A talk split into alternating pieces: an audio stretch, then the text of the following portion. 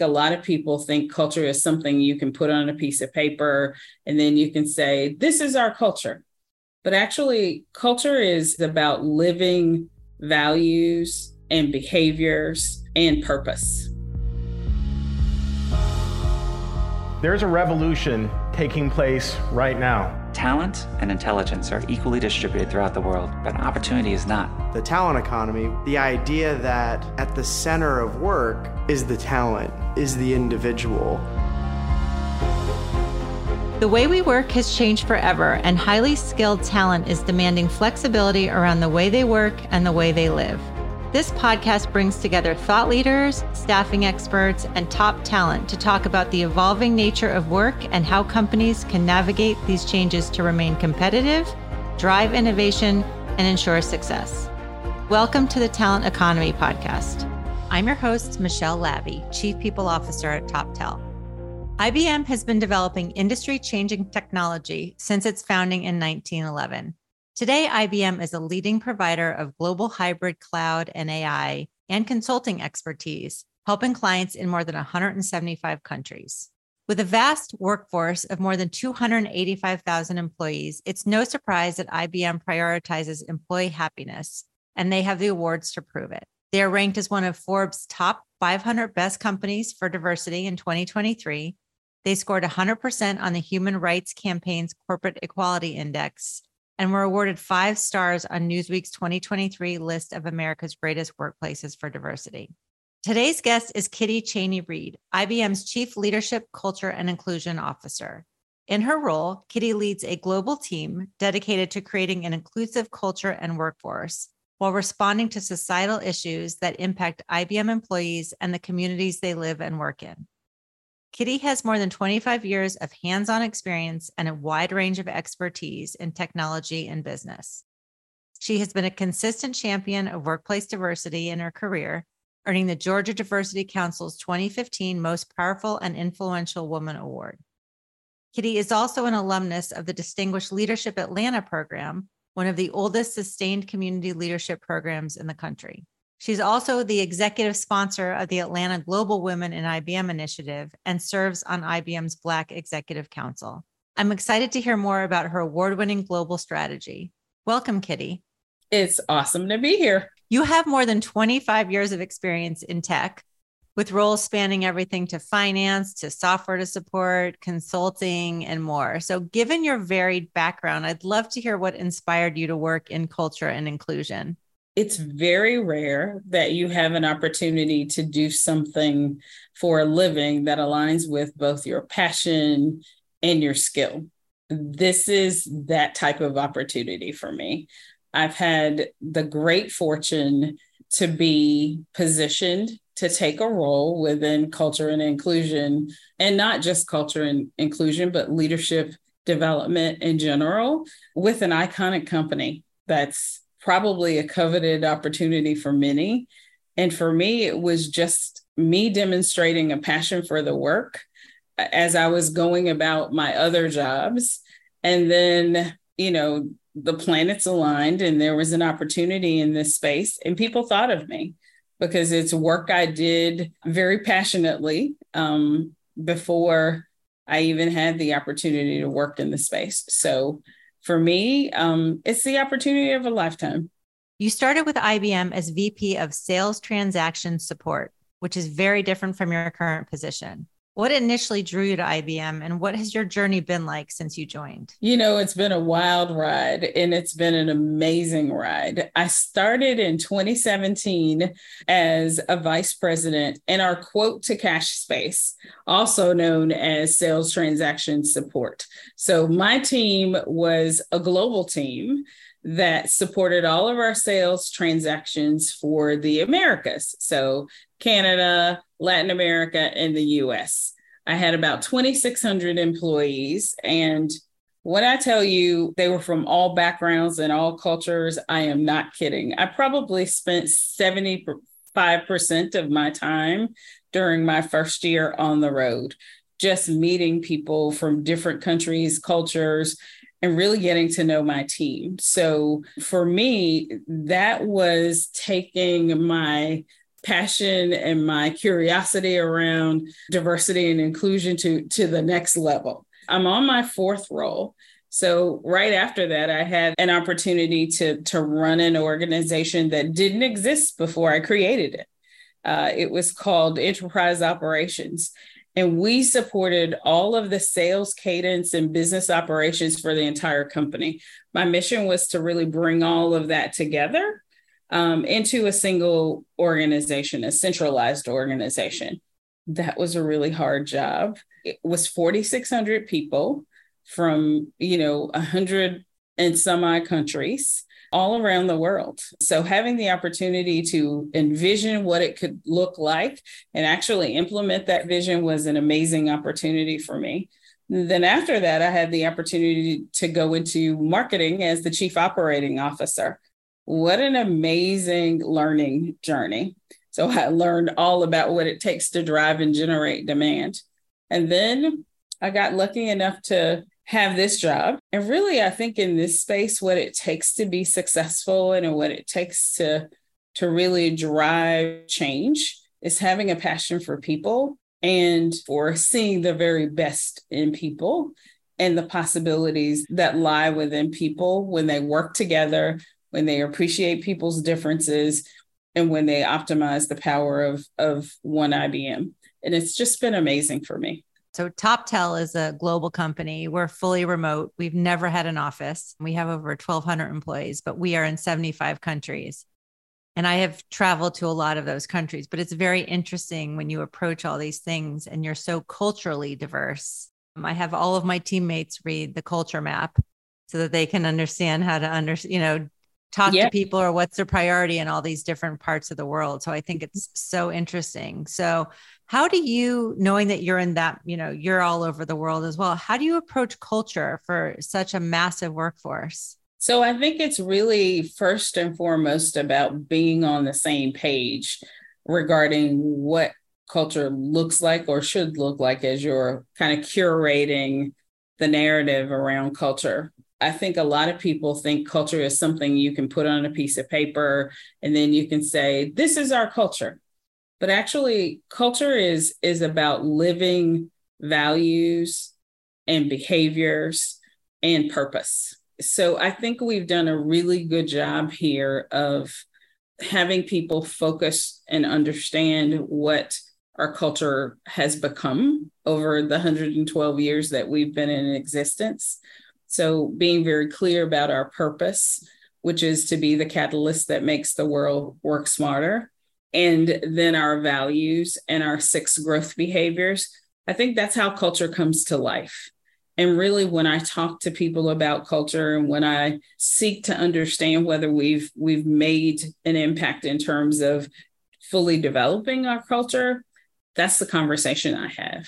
Do you understand our purpose? How does our purpose come to life for you? Do you understand our values? How do you show up every day demonstrating our values? Do you see our leaders showing up, demonstrating our growth behaviors. I think those are the things that help us in terms of cultivating our culture and demonstrating our culture. At the end of the day, the people are the culture. So recognizing that and and really just making certain that people have an environment where all of that can come to life is really important. Speaking of culture, IBM has an award winning culture of inclusion. So you scored 100% on the Human Rights Campaign's Corporate Equity Index. Could mm-hmm. you share a little bit about the DEI philosophy? Yeah, I think it's really simple. We we really want to make IBM a place where people feel like they can show up as their authentic selves and feel like they belong and feel like they can do their best work here. And so we look to foster an environment that really nurtures that. And one of the things that I appreciate the most um, about this company is the people and just how focused they are on collaboration and and really getting things done as a team. I think that's something that sets us apart so for me, I think creating an environment where everybody can do their best work, regardless of their sex, their race, their national origin, their creed, uh, or any other dimension of their their differentness. I think just fostering an environment where people can can show up as themselves is what I'm most proud of about this company and our culture in terms of inclusivity. Collaboration is one of our cultural attributes. Definitely can relate to that one. Yeah, it's necessary. It's required to be successful, especially in a company as big as ours. Um, you know, we have 288,000 employees. And when I say within this company are very there there are a number of small businesses and medium-sized businesses um, that's what I mean when I say collaboration is necessary because you have to be able to work across those those organizations and functions to deliver an outcome. So if you're not a collaborator, you're not going to be successful here. Absolutely. As one of the largest global research companies, IBM has to constantly come up with fresh ideas. How does a diverse workforce foster continuous innovation? That's a really great question. I think first and foremost, it's about making sure you have a diverse workforce and that everybody feels like they can show up and contribute. So that to me is table stakes. But I think there's some things that we do specifically to ensure that we get the best ideas um, and we get the best out of people every single day. And one of them is promoting an agile culture. So we we embrace agile principles and agile ways of working. And I think that that delivers innovation on a scale that is, quite frankly, breathtaking. We have a rich history of encouraging innovation through patents. That is something that inspires folks within our company um, to innovate is this approach around rewarding people who come up with great ideas. The last thing is trying to create a culture where risk taking is rewarded. Um, we've got work to do in the space, but I think every day we get better at encouraging people to fail fast. Again, that's an agile principle, but really encouraging failure through bold, you know, risk taking and obviously failing fast and moving on if if the result is not good but fostering that environment of psychological safety where people feel like they can take a risk to really win at big bets. Another one of our things here is revealing and challenging, you know, challenging each other to think the best, come up with the best solution, challenging ideas. We have this um, this notion of healthy conflict. Oftentimes people shy away from conflict or disagreement, but we believe that that's really one of the things that makes us unique is we create an environment where people can constructively challenge and we create healthy friction for better outcomes. So I totally agree with you on the challenging and revealing. So everybody's talking about AI right now.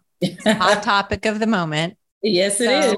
I would love to hear your thoughts about whether AI will impact job opportunities in the future and and what are your thoughts on that? Without a doubt, AI is going to impact work. Um, and let me tell you what I mean by that. So I believe, and I think in general, the concept that we apply when it comes to AI is that AI will definitely change work. AI will replace humans when it comes to redundant tasks. But guess what? That frees those folks up to do higher value work. Uh, not eliminating jobs necessarily, but really freeing people up to pursue work that is that only humans can do um, that adds tremendous value to to workflows.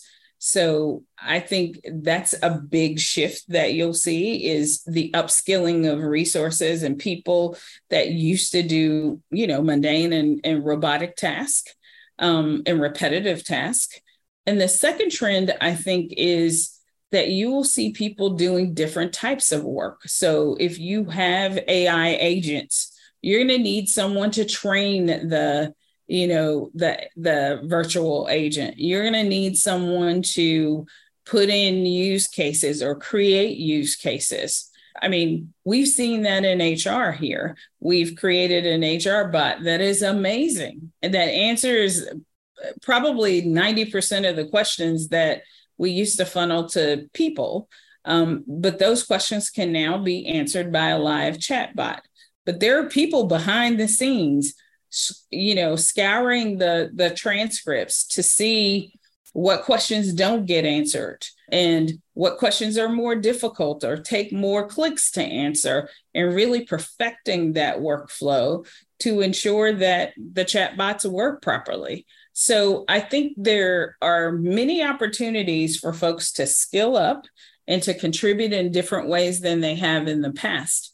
I think it goes back to one of our growth behaviors, which is to be growth minded, to always be learning, to always be curious.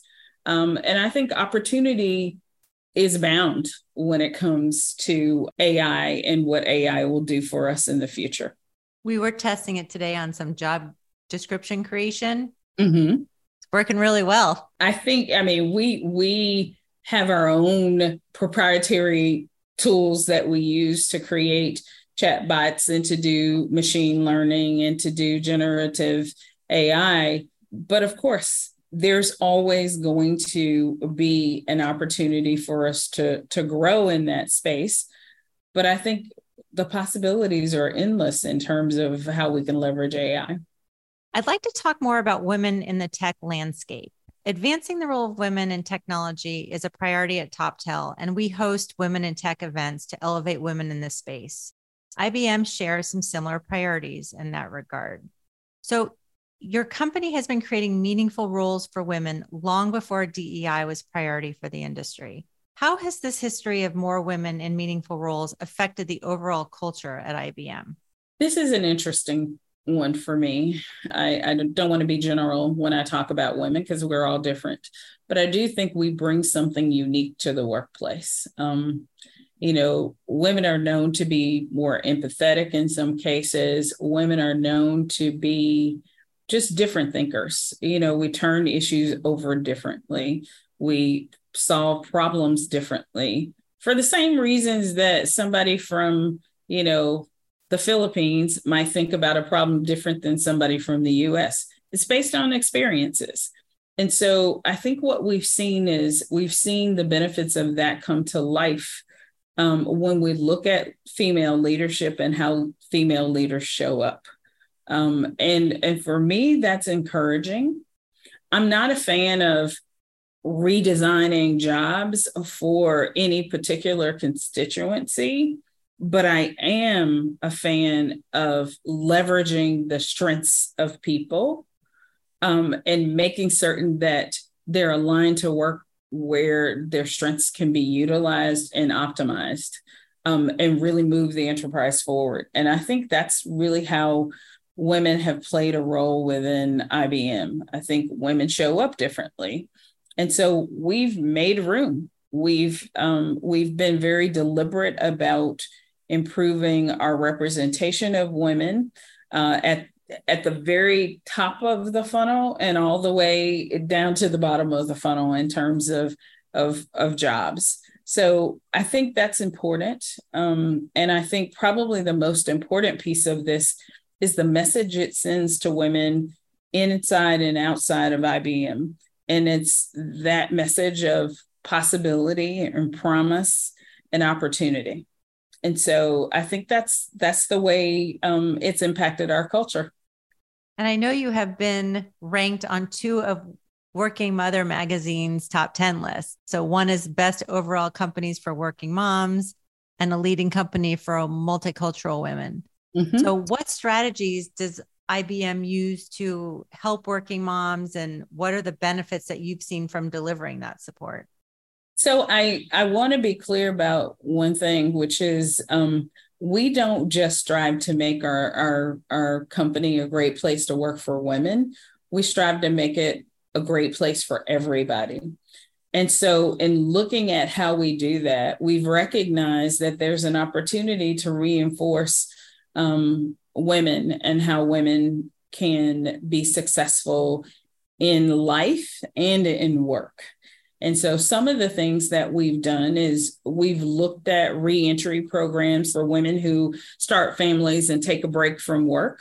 So we have, you know, a program that actually shepherds them back into the workforce and enables them to kind of test the waters a bit and then come back into the workforce full time um, through very targeted roles and you know a targeted program that that kind of outlines some things that that help women again to kind of balance both uh, work and family the other thing we paid attention to for both men and women that are parenting is parental benefits um, you know we we offer of course, maternity leave. But I think one of the other things that we've looked at is flexibility around work schedules and really how we allow women or enable women to come to work and be their full selves and not have to worry about what's happening at home childcare, daycare, extensions. And then some women and some people in general have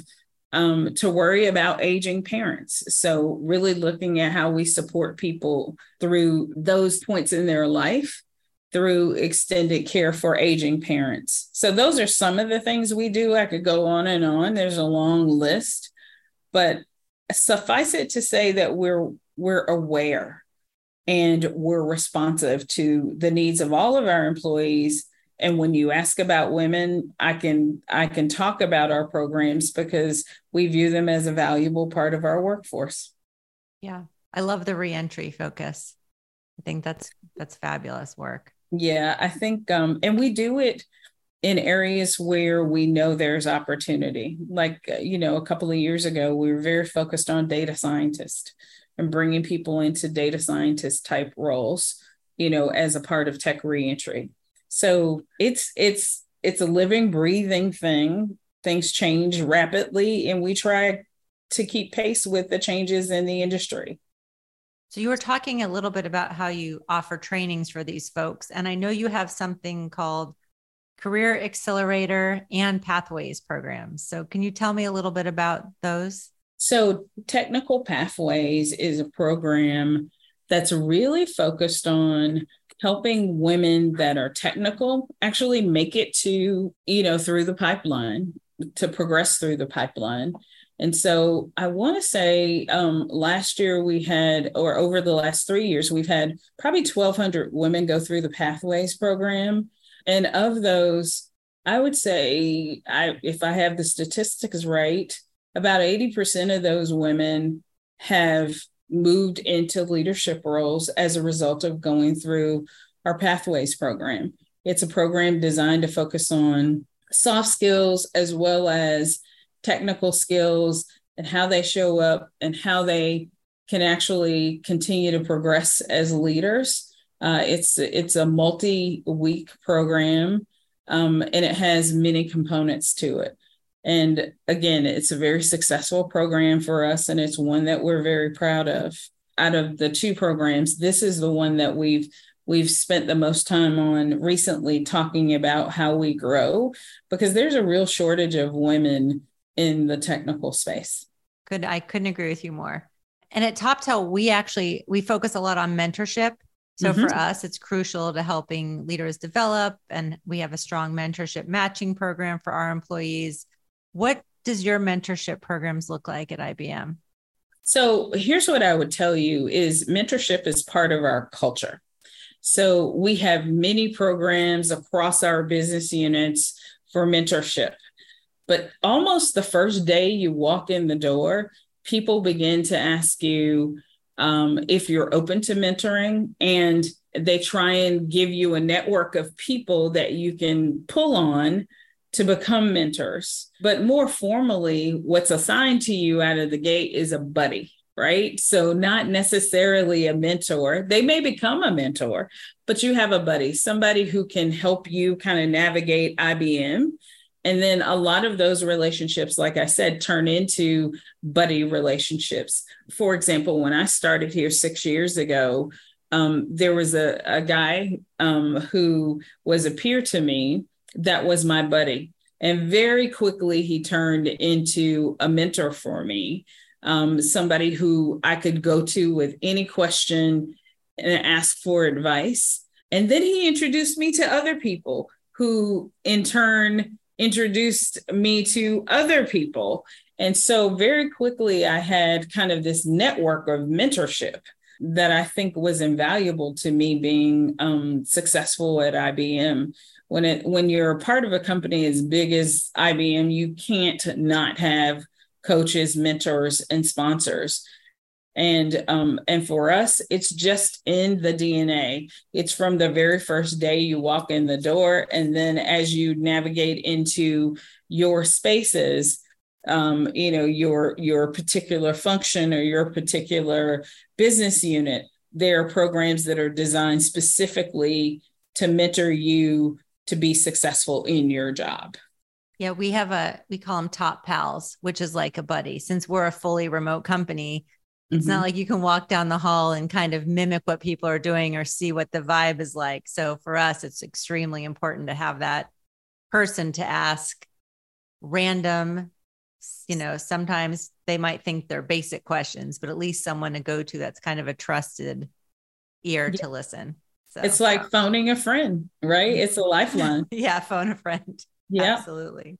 So, as we start to wrap up, I have two more questions for you. The first one that I always ask is I am an avid reader. So, I love to ask my guests if there's any books that have positively impacted their leadership or things that you recommend to your team or others? Does anything come to mind for you?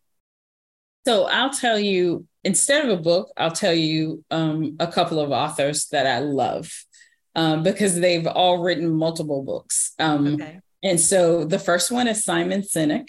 And I love him because he is this genuine, authentic leader that talks about servant leadership. And I am a student of servant leadership.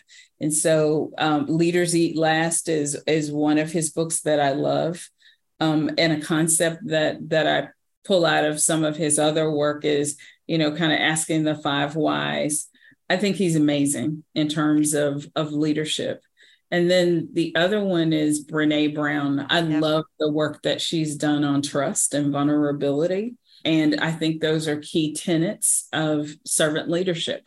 So the two of them have a lot of space on my bookshelves. You know, just very inspirational and very practical, right? Very practical. This has been a fantastic conversation. One more question for you. Okay. Like to wrap with what has been your proudest moment as a leader? That's a tough one, but um, I think I have an answer. I had moved from my old house to closer to the office during COVID. And my kids, my mom, and I were all in Target. We were shopping and we all had on masks. And um, somebody came around the corner. They were pushing their buggy. Their, their small kid was on the front of the buggy. And it was a guy. And he said, Are you Kitty?" And I said, Yeah. And he said, I just have to tell you how much I absolutely admire you as a leader. And he started to say why. He started to talk about something that we had to do as a team that was really, really very hard for us.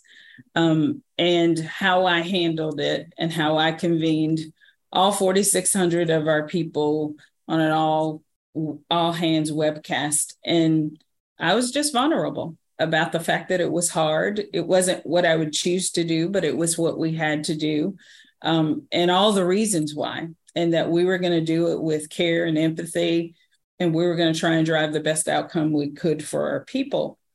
And I remember feeling lousy after having that conversation with my team and hoping that I had done the right thing and that I had had been the right kind of leader for them that conversation in Target with that guy who recognized my voice and I had never seen in person um, just melted my heart. And um, it validated for me the value of caring for people and leading with care and empathy and vulnerability. That for me was a very proud moment, one that I probably will never forget. That's an amazing story. So, Kitty Chaney Reed, Chief Culture and Inclusion Officer at IBM, thank you for your time and insights today. It's been a really great conversation. Thank you. Thank you for listening to The Talent Economy. I'm your host, Michelle Labbe. You can find much more information about the talent economy on staffing.com and toptal.com slash insights. Hubs for bold, comprehensive content featuring business thought leaders and authoritative research focused on the future of work.